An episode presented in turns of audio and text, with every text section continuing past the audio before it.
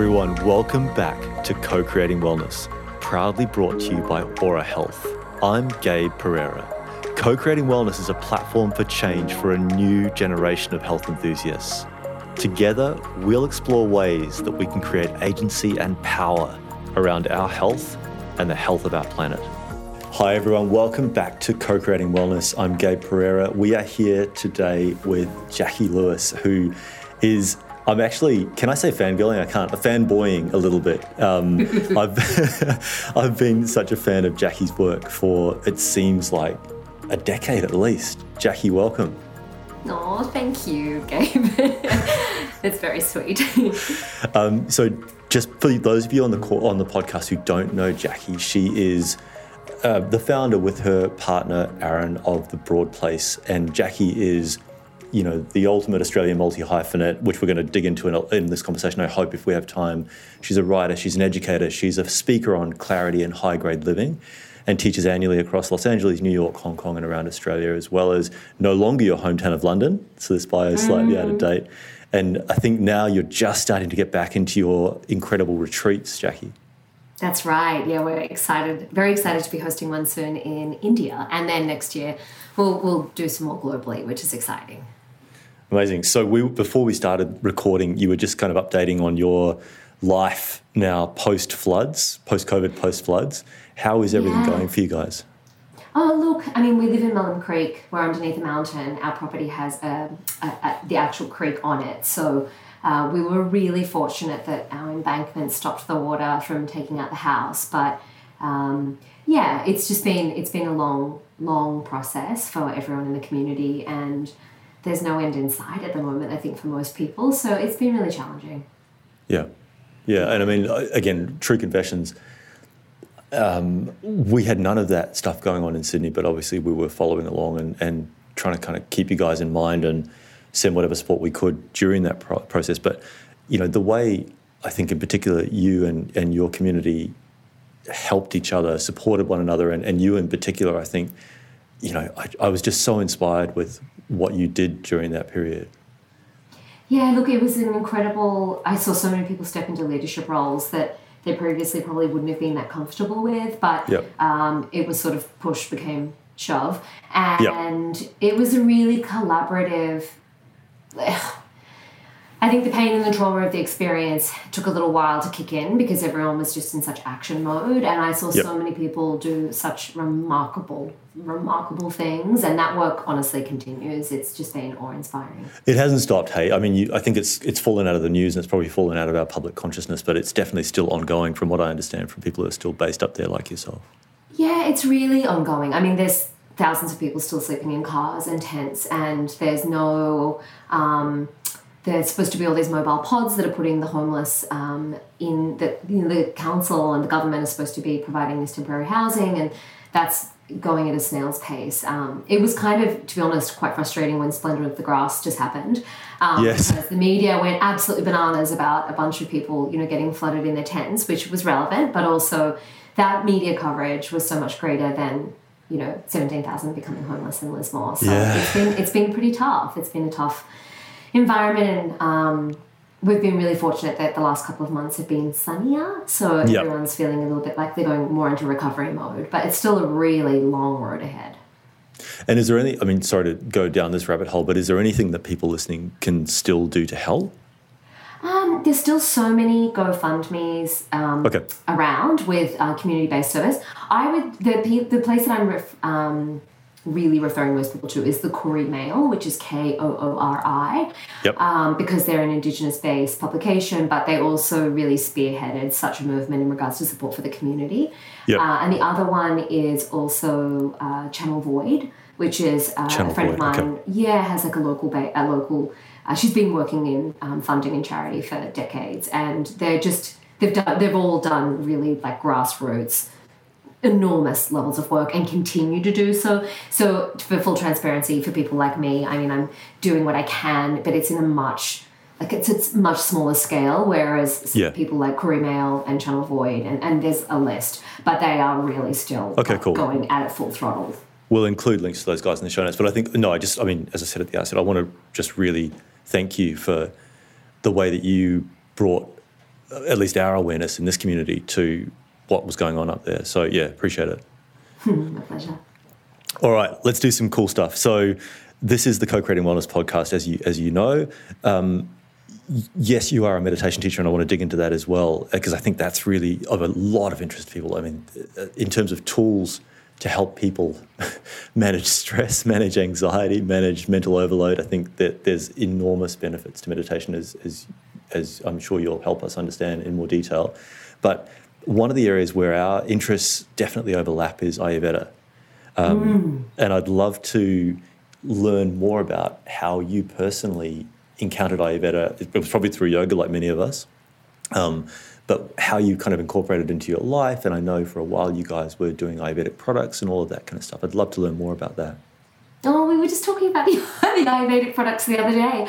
Um, we were probably a little bit too far, like ahead of the eight ball there and came yep. out of the gates really hard. Um, uh, yeah, before it was sort of became you know, like I don't think Instagram was around when we started um, the beautiful products, but um, I essentially started meditating um, in regards to like a more formal practice when I was 18 and I discovered yep. that through yoga and then started studying lots of different Eastern lineages and philosophies and exploring meditation uh, ongoing from there and a lot of the time it really depends on the lineage but particularly when I dove into uh, the Veda and Vedantic scripts and text the Ayurveda for me was just this you know I tried macrobiotics and a whole series of different uh, philosophies. Yeah. Um, but for me, Ayurveda would just really worked and made total sense. I was like, Likewise, oh, yeah. and yeah, it just was really cohesive and it wasn't so. I mean, I know you can go really complicated and deep into it, but for me, particularly in the beginning, it was just a really great way of checking in to see how I felt and then making moderate adjustments to make myself feel better. So I was doing a lot of things at the time, particularly when I was you know, really under a lot of pressure with um, multiple businesses going and, yep. you know, doing things like, you know, drinking ice cold water in meetings, which was aggravating my vata, and then wondering why I was so anxious and over drinking caffeine and, um, you know, eating salad because I thought it was healthy in the middle of winter. yep. um, I think a lot of the things that, you know, um, we all do because we think quote unquote it's really healthy, but it might not necessarily fit our mind body type in that particular season. Yeah. So diving into like the seasonal work for me worked really well because something I'm fascinated in is our emotional seasonality. So I yeah, interesting. So talk, like, talk to me about that. So obviously yeah. beyond Prakriti and and that side of things, talk to me about that emotional seasonality. Yeah, I, I feel like where we get confused sometimes is because our work might be having a summer.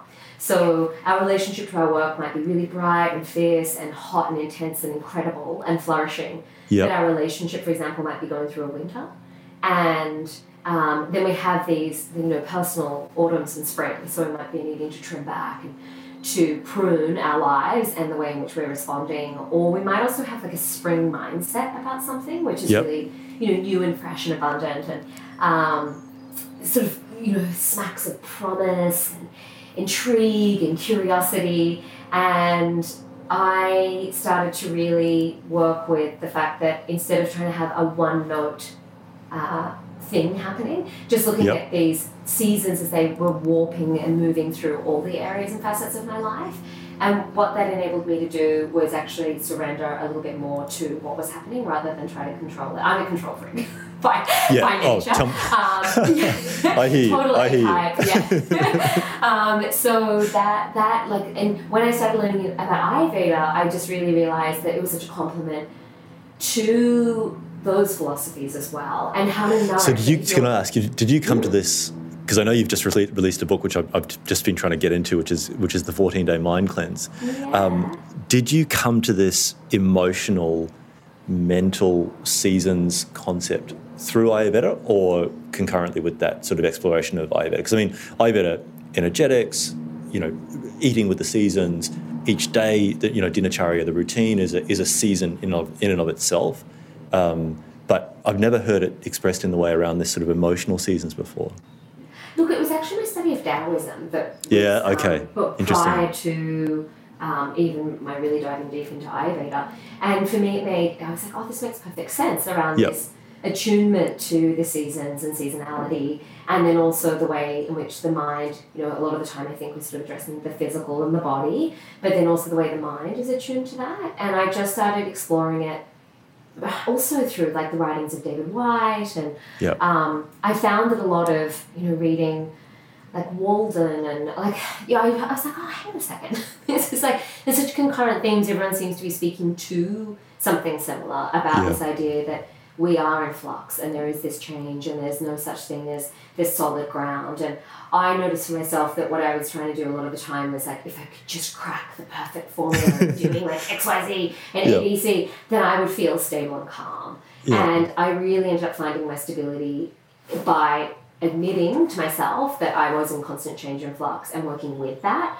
rather because it sort of felt like whack-a-mole you know I kind of get like my physical health down and then emotions and then the emotions go out yeah yeah and then the emotions go out or my relationship would be in a bit of turmoil or yeah. um, you know something to my ex-husband or you know a family member or and I was just constantly like you, know, yeah. you control get all into get all the ducks in a line so once I sort of went, oh, that makes sense. That friendship's having a spring, and this friendship's having an autumn, and this one's having a winter. Maybe I need to batten down the hatches and save the reserves because I'm having a little bit of a winter.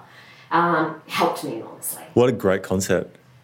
Oh, thanks. I really like just, Yeah, so I teach about it a lot because I find yep. that it gives us. I mean, the mind needs scaffolding um, in order to hold on to something. And if we can create that architecture for the mind to basically rationalize and make reason of something, then through that I found that we can actually relax and release and let go. And is that philosophy or is that ideology or it's it's you know your personal kind of realization around what how you make meaning or um, because I'm such by nature an overthinker, I, yep. I just am obsessed with making meaning. Yep. Um, the irony being that you know all the traditional teachings. Uh, I mean, I love mythology and my husband always jokes. He's like, "Wow, I can't believe you could somehow overthink that." Um, and I'll, i can, I mean, I can overthink anything. Give me a topic, you know. But I, I love going really deep. I mean, I also get quite obsessive, and I like going quite deep into things. Yeah. Um, but I just found that, in essence, when I, in order to, how do I describe this? You know, a lot of my Buddhist and Zen teachers over the years were like, you know relax your mind, release, surrender. Yeah. And it was actually making me more uptight. And I was trying so hard to drop something um, that and a concept that I actually worked, realized that if I could just slot, softly and gently work with it, then my mind would settle naturally around it because I'd almost given it a toy, like given it something to do and yeah. something to warp and weave around, and then I could actually, yeah, s- surrender. That was that was my path anyway. Interesting. Talk to me about this, the 14 day mind cleanse book. So this is this is effectively a brand new book that you've just released. Um, and I want to I want to circle back to this point. So if you can just park this with me for a second, um, there are so many people on a spiritual path that I've met in my life, and I've probably been guilty of being one of these people at certain times, um, who have all the theory but none of the practical implementation thereof. And you, and certainly you and Aaron and, and the Broad Place, seem to be the antithesis of that in the sense that you guys absolutely seem to get all of this stuff and understand it at a very deep level, but also, you know, you're you're active in the community, as we said earlier. You know, you, you guys are running businesses. You're you're real people. You're not just kind of sitting away on a mountaintop somewhere thinking deep thoughts. And I think I'd love to come back to that after we talk about your brand new book, if that's okay oh god, I mean, yeah, I'm literally like sweating the small stuff. Um, I run a business, I'm a mom, and we have rescue dogs, and um, you know, we need to pay BAS statements and do all the things that all exactly. people do. And and this is the other beautiful thing, and this is the, for me the, the distillation of Zen teachings. And it's if it doesn't actually, if it gets too highbrow and and deeply philosophical, then we've missed the point. Yep. And if it can't actually be distilled into the daily practical application of this stuff, that doesn't really. But and I think that's interesting because in my understanding of the Vedas or understanding of Sanskrit philosophy or in understanding of the Buddha's teachings, everything was about look, guys, if this doesn't work for you, just chuck it away. Um, mm. It wasn't about oh, just think more deeply on it. You know, just read it, read it another ten times and you'll get it. It was you know, apply it in your own life, examine it with a level of kind of clarity, and then if it doesn't work, just chuck it out.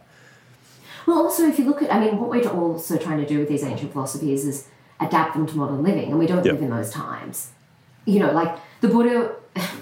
In essence, what's interesting is the Buddha in in the time two and a half thousand years ago when the Buddha was teaching, the daily ritual of life was one that was engaged with. So the way you made tea, the way you cooked your food, the way you yep. engaged with family and community, that was part of your spiritual practice. There was there, no there wasn't a separation. 45 minute to an hour and a half commute. no, and there was Instagram and Snapchat and WhatsApp yep. and um, all of these things are snatching our attention. So when you look at mindfulness, uh, he actually created what we call mindfulness based practices yeah. as a way for people to disengage with the ferocity of the scriptures and the ritual. And he was like, that were very um, formal. And his teachings were that actually every moment of life is spiritual. There's no such thing as now I'm doing my spiritual time and now I'm being a regular person. Yeah. And the contemplation practices were much easier to do when you were present and we didn't have, I mean, two and a half thousand years ago, villages, cars, or internet. Yeah, and, and it was this kind of was this rule of social connection as well. So you know, if, if you if you knew 150 people, you were doing pretty well. Whereas, yeah. you, know, I think all of us know several several several thousand people, but exactly. And now it's all about, you know, and I, I find it really interesting. I, I I'm I love going back to you know in Ayurveda. One of my big questions has always been you know milk, you know, and then you know yep. that dairy is so good for you. But also, it was hand milk from that cow, um, from that cow that you had, and then heated that day. That there was moved so far from that, you know. Correct. So I think that with a lot of the um, these ancient practices and teachings, they do need to be the context of the way. Yeah, I was just going to say you have to overlay context, and I think so. I'm going to so true confessions. Are you ready? Mm-hmm. Um, so I studied Ayurveda deeply, did a diploma in it, all the rest of it, and, and like you, I think probably with many things, sort of you you you have this huge infatuation with with the science of the teachings, you know, for years at a time. I then started doing a lot more evidence based natural medicine, which we'll dig into. I hope if we have time, and Ayurveda, at least in the traditional context, has none of that quote unquote evidence base. Right? Mm. So increasingly now there's a lot of clinical research happening on the herbs and so on and so forth. But from a from a practices point of view, I think milk's a great example. Um, everything's done either with ghee or with milk, and you know the rasayans are all produced with with fresh cow's milk, full cream, etc. And everything we're learning now about dairy is that you know what maybe we want to be a little bit careful with contemporary dairy. I think important to make that caveat. But yeah, you're, you're exactly right. It's contextual. So, you know, Daisy the cow was the cow you'd known from her birth, and you'd, you'd hand fed her grass over the years, and you know she lived outside your bedroom window. yep. So yeah, I think I think that context totally point is very important. Yeah, and, and also it's not to, and I know you believe the same. Um, it's not to discount the way in which we engage with it in the modern world, but what I hope is that we can all start to not get too hung up on, but it says this, but it says that if that's not what's working for our body. And all the work that we do at the Broad Place is trying to get people to feel more into their intuition and understand themselves on a deeper level, become more intimate with themselves so that they can actually trust themselves and not yep. have to necessarily follow things verbatim and to a T. Because that's what I think is stripping people of autonomy and it can become really dogmatic. It's not meant yep. to, it just does um, and it becomes hierarchical, and it, you know, it, it's so. I really think that there's such a beautiful opportunity. We've sort of come, we're referencing these beautiful ancient practices and techniques. Yeah, we're living in the modern world, and as individuals, we need to find a way to braid all of that together for ourselves. Um, I love there was this great uh, Ram Dass is one of my you know all time favorite teachers, and I was listening to a talk he did, and you know, someone was criticizing him basically for not being a purist, you know, and they were saying. Yep you know, you do a bit of Tibetan, you do a bit of, a bit of Buddhist, you do a bit of this, you do a bit of everything, you know, like what? And he goes, listen, I'm not here in this lifetime, in this body to get pure, I'm here to get free. Yeah. And I, I had one of those moments where I was like, oh, yeah, he just sort of summarized what could be my. The whole thing. yeah, which also could be, I, I get why it could be criticized. It's a bit of this, bit of that. Whatever's working, let go of the stuff that's not working, becomes yep. quite intuitive, and it doesn't follow a doctrine. Um, but also, I'm not here to get pure. I mean, I'm the antithesis of that. I still have social media, I'm on tech all the time, blah, blah, blah. But I yep. want to be free emotionally and physically. Yep. No, I get yeah. it. I get it. It's not. It's it's easier said than done, though, isn't it? And I think that I am trying to get back to your book. um, so ah, no, it's me. I love it. I love the sidebar. um, because I think so. So okay. So or a co-creating wellness, whatever it is, um, one of the foundational principles that we set out to do is this idea of creating agency. So, and I love the way you refer to it, which is this trusting yourself. So, agency, in, in my sense of the word, is particularly around health and well-being, mm. is people having the ability to be the CEO of their own health and well-being. So, and that can be mental or physical. So, what that means is that you don't necessarily have to be, you know, the functional medicine specialist or the meditation teacher, but you have to have enough trust in your own discernment. I guess is the right word to say, okay, yep, that works for me, or no, no, that doesn't make sense for me anymore. Um, I'm going to move on, or whatever it is. So, with with with that in mind, and your new perspective on this 14 day mind cleanse, what's what's that all about? So, it, it I'm looking at the word detox in particular because I think, you know, cleanse and detox had a had a bit of bad press. I think some years ago, um, mm. from a liver from a liver point of view at least. But I think there is a real role for that detox from a mental point of view. Yeah, I just saw it happening all the time. Everyone was doing juice cleanses and physical yep. cleanses, but no one was addressing the very thing that's governing the physical health a lot of the time being the mind. Yep. And particularly because what we do know from the data and the science is that our minds are more fractured and more distracted than ever before. And I wanted to just do something for the very people that needed it most. And it was like, what would, what would be the book that I would love to read if I was pushed and rushed and at capacity and everyone's like, oh my god, you should meditate. And you're just like, yeah. oh my god, piss off, I don't have time to even think about it. Exactly. This was the book that I wanted people to be able to pick up and just do a little bit every day for seven days, step and repeat it so that they could then work out which was going to work for them in the long term. Yeah. But essentially we give them the clarity because it's you know, everyone's it's very hard to know what's working and what might work for you when you don't have the clarity to begin with. Yes. You know, it's trying to like you know, it's like standing in a really filthy, messy house and wondering where do I start? Do I start Correct. with cupboards? Do I start with the, you know the pantry? Do I start with doing the floors? Do I do you know like scrub down the walls first? It's yeah. So this is basically a really simple system that people could engage with and have a taste of meditation. Which I also uh, it's a mantra based meditation, which I think is the perfect medicine for the modern mind. Yeah. Um, and because it gives something for the mind to anchor with uh, rather than just sitting there and trying to clear the mind of thoughts, uh, which is also technically impossible. Just um, watch the um, candle. yeah. Oh. the concentration techniques can be really challenging with the way in which we are we are living now. Um, and then also, just I wanted to, in a what I hope anyway, is a way for people to become aware of their habits and mindset without feeling ashamed about them. So okay. rather than being spoken down to about like stop doing this and stop doing that, it's more yep. like why don't we explore this, pause it for a little bit, and then you can make a more educated decision on whether it works for you or not.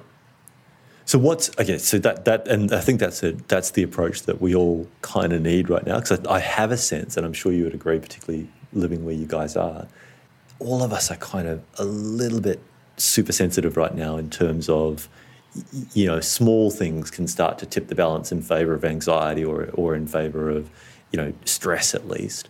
Um, you and I would, would I'm, I'm, sure you would agree, everyone can benefit from a meditation mindfulness practice.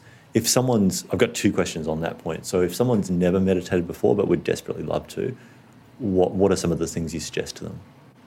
Okay, I'm, before I answer that, I'm just going to circle back because I really want anyone to listen, anyone listening to understand that it's my job day in day out to talk to people from all over the world, yeah. and I've never seen people as stressed as they are. Yeah. And I think what's happening, and this is just from talking to so many people. Yeah, go. Is that there is, and I think it's really important that we speak about it, is that a lot of people don't have too much in the emotional bank and the panic of COVID has technically subsided, but everyone has a really mild or sometimes extreme version, particularly in Australia with the lockdown laws. Um, of PTSD, I agree. and they're not quite haven't quite put themselves back together yet, yep. and now are expected to be operating at full, if not more, capacity than they did pre-pandemic, and they're very confused about who they are in the world, and they're really overwhelmed, and as a result, there's also the shame of I'm not even in lockdown. I'm not on. I should. I can travel. I can do these things. I should, inverted commas. I should be fine. Be feeling fed. I should be feeling much better than I am. And so there's confusion, and people aren't talking about it because they're like there's technically nothing wrong. Like I, I should be fine. You know, I'm for example, just to circle back onto the floods. Yeah, go. I do it all the time. People go, how are you? Oh, I mean, I'm, you know, nothing to complain about in comparison. Yes. Which is really minimizing and yeah, yeah. Well, I heard you say that at the top at the top of the conversation, which um, yeah, you know, you've, you've been through it. We all have, but you particularly have been through a hell of a lot in the last last couple of years. Yeah, and it comes from a really nice place, right? It's compassion for everyone that's yep. doing it harder, but it's also minimizing our experience, which means we can't really deal with the grief and the trauma of the experience because we're so busy going but I actually don't have it as bad as everybody else. Yeah. And this isn't to throw ourselves a pity party and to wallow, but it's to actually really acknowledge that it's been a really rough couple of years. The uncertainty and the chaos and the turmoil has had massive impacts. And as a result, what we're seeing right now in this moment in time, where we still no one has any idea what's going on, um, is that people are starting to fall apart. So when it comes to a meditation practice, my recommendation, if anyone's listening is in that state, is to start really simply and gently, but also push yourself a little bit harder than you think you need to with your practice because two okay. minutes of eye closing your eyes isn't enough. So what I'm seeing now is people go, everything's working, it's all good, and if you close your eyes for two minutes, you're now meditated and you can tick that box and you're done. Yeah. If you take into account what everyone's been through in the last couple of years, I'm not saying we need to meditate for hours a day, it's impossible with our lifestyles, but really giving yourself at least a 10, 15, 20 minute sitting practice. Uh, up to half an hour. Um, you know, to, and as a result, to re- allow the body to decompress, to release the stress and the tension, which is creating all the havoc in our internal worlds anyway, and also for allow the mind to become intimate with itself again and not just doom scrolling, looking at things, talking about things, engaging with things. That is yep. so vital. Yep. So if anyone that's like, I really want to practice and I'm finding that, you know, look, I teach contemplation, which is guided, um, in experiences like on retreat or as part of a workshop or a talk. But as a daily practice, I'm not a fan because I don't think we need a technique that fills us up any more than we have. I also you have to be tethered to tech to do it. Yeah. So that's why in the I mean in the book, and I don't I don't want to say like buy the book, but also buy the book. buy the book, you guys. but, no, but, but no, because there's this really brilliant, simple distilled meditation technique that's in there, which will once you know how to do it and you've read yeah. the that chapter, you can sit every day and meditate with a mantra, and that is where the wheels start turning. Because I know so many people like I've tried meditation, I've tried meditation, it's like you've tried maybe a technique that hasn't been aligned for your mind body. Exactly. You know, and, and for the current zeitgeist of the time. It's very, we're, very di- we're in a very different state than we were in 2019. And I think uh, I'd, I'd double click on the point that you made earlier around you can actually decouple these tools from religion, spirituality, philosophy, ideology, should you choose to. They're evidence-based, practical things that are, you know, very, very practically beneficial. You don't have to believe in anything to do them. No, that's the best bit. And you don't have to become a vegan and wear different clothes. I get asked this all the time. You know, they're like, oh, that's interesting. You know, I'm like, you can meditate in a suit. I, I mean, I, most of the people I teach are working professionals. Yeah. Um, and they're using meditation as a tool. They're not using it as a lifestyle. Yeah. And you know, I, I, mean, I look. My personal life is built up with a lot of ritual and a lot of spiritual practice, but yep. I also but that, that that's your practice, right? That's your life. That's my, but also I know enough to know that if I can't drop those at the drop of a hat, yep. In times that you know where I in times like where you manage you know crisis managing floods, and I'm like, oh no, hang on a minute, I can't do that type of work, and you know because I need to like sit in my tea hut and do my tea ceremony, then the techniques aren't working.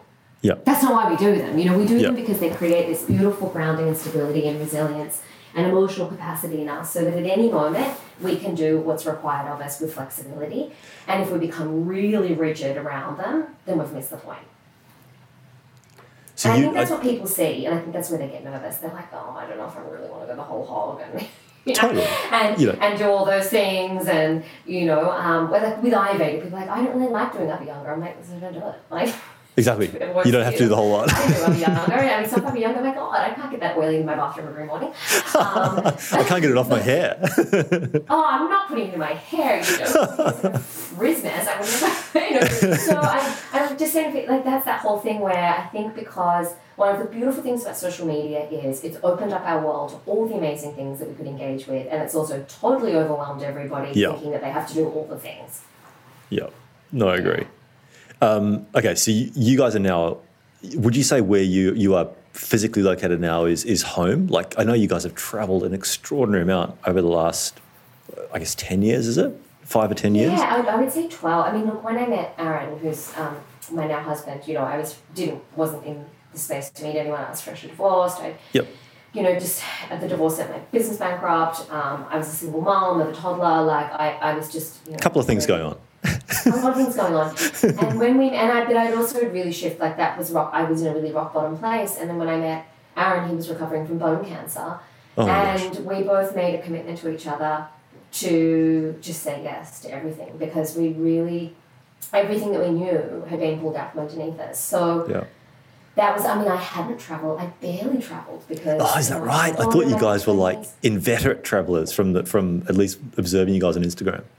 No, I mean Aaron was. He was really, really well travelled, um, but it was all work orientated. He wasn't travelling for pleasure. Yeah. He was always travelling for work, and so we just decided to start moving the needle on on our lives and doing things in a really, really different way. And we've just kept doing that. Twelve years on, we're still doing the same thing. Yeah. It, I mean, it, it just observing you guys again. This is just purely through the Instagram lens, right? You just seem to be able to create. And and I am a massive fan, by the way, of your book, High Grade Living. Sorry, I'm doing all Aww, these shameless plugs for you guys. It's, ah, I so love we, it. We um we have we have this sort of showcase bookshelf in our place at home, and yours is one of I'm not joking, probably seven or eight books on that bookshelf. Like I mean, we've got shelves full of books elsewhere, but like I keep coming back to it. I keep pulling it out.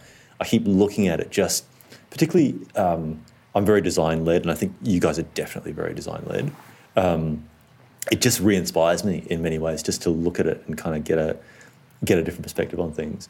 I guess has that it sounds like that's been a process you guys have gone through together as a couple over the last 10 or 12 years. Yeah, look, I mean, I used to do graphics and photography and styling uh, prior to, and do furniture design and exhibition curation. Amazing. And Aaron was a, um, studied fine art and creative direction, and then was in fashion. So um, and he was a designer. So it's part of who you guys are. Yeah, it's just so innate. Like we've both yep. been super creative since we were little, and you know it was really interesting because Aaron was the first. He and I aesthetically have such similar, tangible, kinetic experiences with the visual.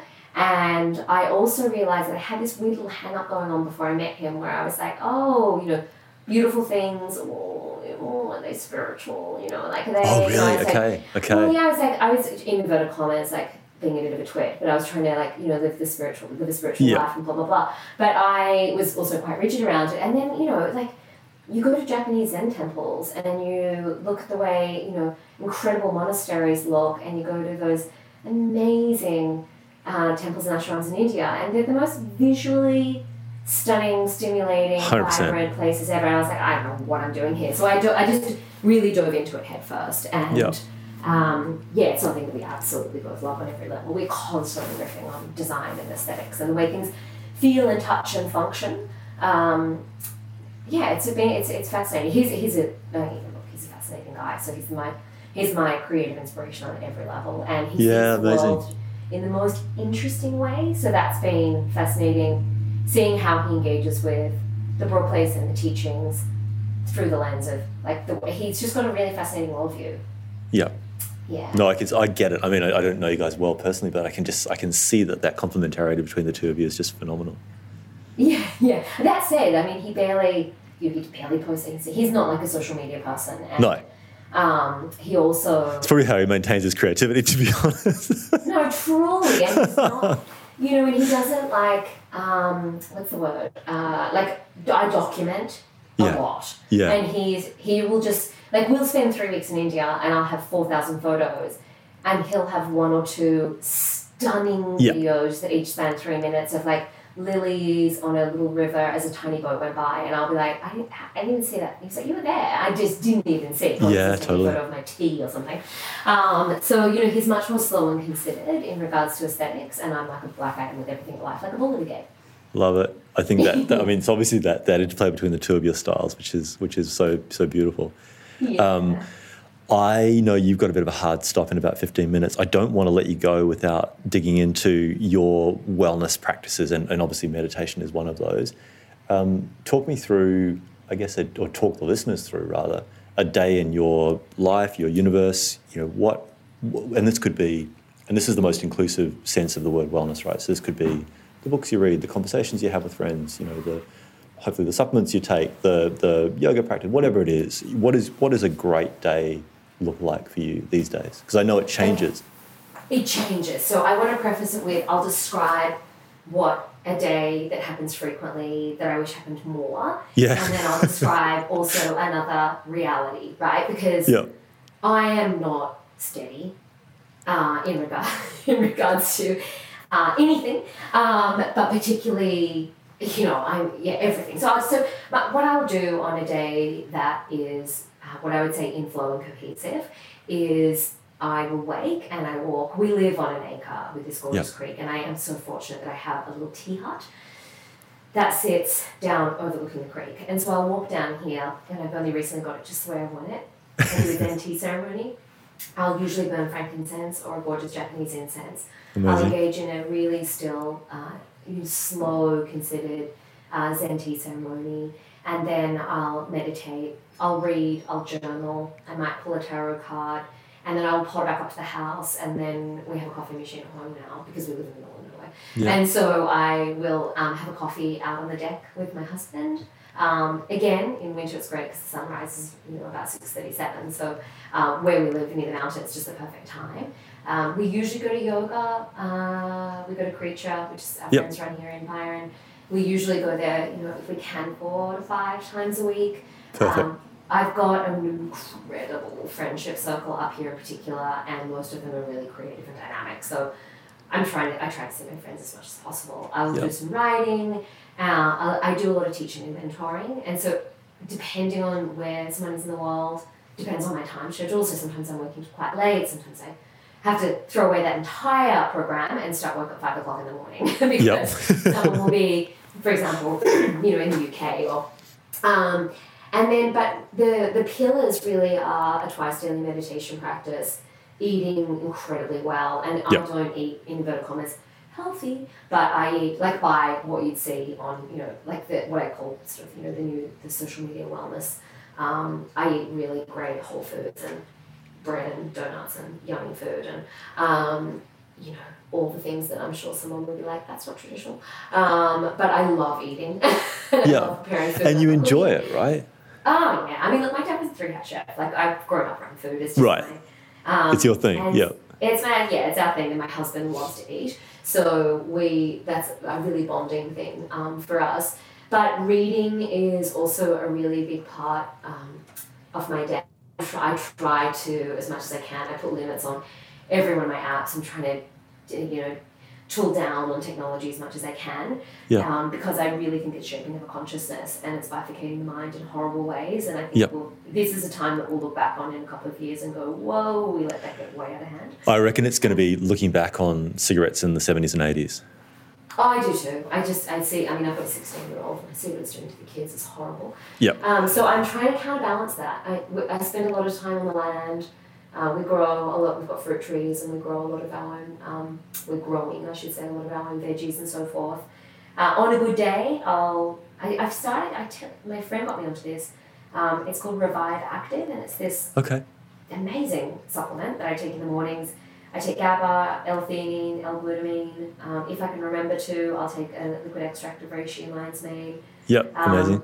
I take the Aura Adaptogen tonic because of the yep. ashwagandha and the B because it makes me feel good. Um, and then in the evening, uh, I do the Aura Profound Sleep. But I do nice. it every day because I'm just a whole cluster following.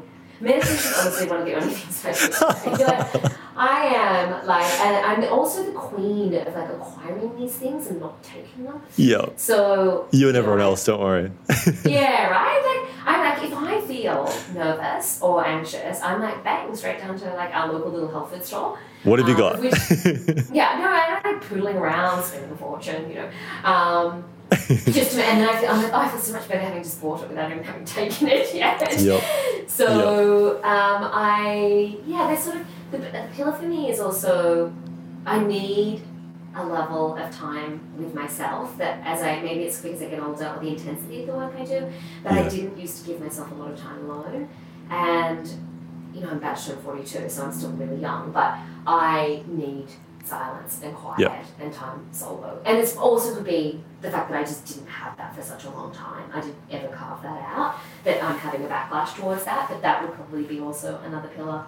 And as you can tell, like I talk fast, I talk a lot. Um, you know, I like I, I need to give this little brain and system a breather. Yes. So, you know, um, to, to reboot and to, to create some space. Otherwise, I just spiral into you know anarchy inside.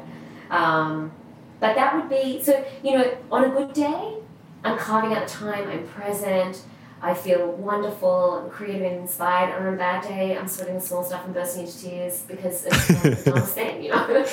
Um, so what? Do you, okay, so let, let let's let's double click on that. So on a so let, okay, I'm going to present like my horror day. Um, you know, a 5 a.m. start where you're driving to the airport to catch a flight. Um, you didn't get your meditation in. You didn't get breakfast. You had a shitty coffee at the airport what do you do to get that day back on track? Okay, so the first thing I'm doing is meditating on the plane and eating two boiled eggs from the airport lounge. Yeah, got um, it. I've always got that going on. Or I'm taking boiled eggs. I travel. I'm always eating a boiled egg. Um, yep. Just to try to get some protein in. For me, yep. that's a really big one. And also that I can sort of keep them unrefrigerated for a bit. But I used to do those red eye flights like oh, every week. Um, always meditating on the plane. Yep. And I, I'm carrying a book with me usually that's going to remind me something cosmic that reminds me of the truth of things. There's yeah, cool. I read a lot of fiction often. Um, I go deep into, you know, like I, I want something that's beautiful and inspiring, even less self developmenty, but probably more spiritual. Yeah. Um, and then also the other thing, I really am working. I'm also asthmatic, but I am also when I'm in those kind of frantic states, trying to work on my breath yeah. and trying to slow my out breath um, because and we could just you know, as soon as you have that breath, like, oh, that's right, there I am. Yeah. and that's also something that I'm trying to like tether myself to. But, you know, on a bad day, far out, like, you know, like every piece of tech seems to, you know, die and I've got to put fuel in my car. Like, yep. you know, yesterday was a shocker. Like, my new iMac wasn't transferring anything. I my my headlights broke in my car. Oh no! Like driving my daughter to go see you know a basketball game. Um, then my AirPods weren't working, so I couldn't. I wasn't supposed to drive. You know, with my phone in my hand, and you know, and I'm trying to ring Aaron and be like, "What do I do?" You know, like, and I got I'm on like a freeway with no headlights, and he's like, "Turn oh, the lights no. on." And, but you know, like, and those days, those days, you know, when you get to the end of the day, you're like give me strength. Yeah. Um, you know, I'm meditating not because I'm, it's going to make it, meditation and all these kind of lovely things aren't going to make us immune to that, but it helps us keep a sense of humor. Totally. yeah, and and not take them too. It helps. You know, the thing that I always say to people, you know, they're like, I don't have time to meditate. I don't have time to, you know, do these things, and I'm like, well, would you have time to redo everything? Yeah. Because if you don't have the time to do it well the first time, you're not going to have time to redo it. Yep. So if you can just do it all with a bit more presence and a bit more humor, your recovery time's so much faster. Yeah. And that's for me the big difference. I like that. Yeah. I like that. We're coming up on, on the end of your time, so I, I really want to oh, respect your so hard stop. Thank you. Um, and but can't thank you enough. This has been a fantastic conversation and, and better than I even hoped it was going to be, which is awesome. So thank you so much for your time. Oh, it's fine. Do you want to know what I'm doing next? Which is you tell me. Laugh. Okay, so it's, it's the big laugh our family because my husband is just like, oh my god, what now? So I'm learning. I have my my duduk lesson. So duduk is an Armenian flute hand carved from apricot wood, and I heard if you Google so cool. UK, yeah. So I, I do that. Like I get into karate and tai chi and qigong and all these things. And so I'm at this event that my friends are holding, and they're playing this beautiful. You know this. Most people know the duduk because that beautiful haunting song in Gladiator, where it's like you know this kind of ah. flat flute. Yeah, anyway, yeah. So I am at this event and I hear this and it does something to my brain waves and I was like, oh my god. I mean, my girlfriend laughs. She's like, you know, probably could have picked one up at Mullumbimby. It's like the spiritual recording. Yeah. But I hear it and I'm like, oh my god, I have to learn how to play this instrument. And I've never played an instrument before in my life. And so I so who teaches Duduk in Byron Bay? This lovely guy called Michael. No. uh, yeah, no, so he's in Lismore. So he comes to teach me in Mullum, and this poor guy, right? So he is like, so how many musical instruments do you play? And I was like, oh, none. And he's like, okay, that's okay if you haven't done any wind instruments. I'm like, no, no, no, sorry. No, I don't mean no wind instruments. he goes, and he looks at me and he's like, right. so can you read music? And I was like, no. And he just looks at me like, oh my god. So I had, because it's a reed flute basically, um, it is unbelievably hard to play. So I'm in what, like, my husband cries with laughter at me trying to learn how to play at the age of 42 his wood flute. so when I was like, when I'm like, this is the insanity, right? I'm like, oh, I've got a hard finish because I have to go and I'm gonna go play my flute. it's all about priorities. You can, edit that, you can edit that bit out. no, that's fine. Please go to um, duduk.com.au, you know? yeah, exactly.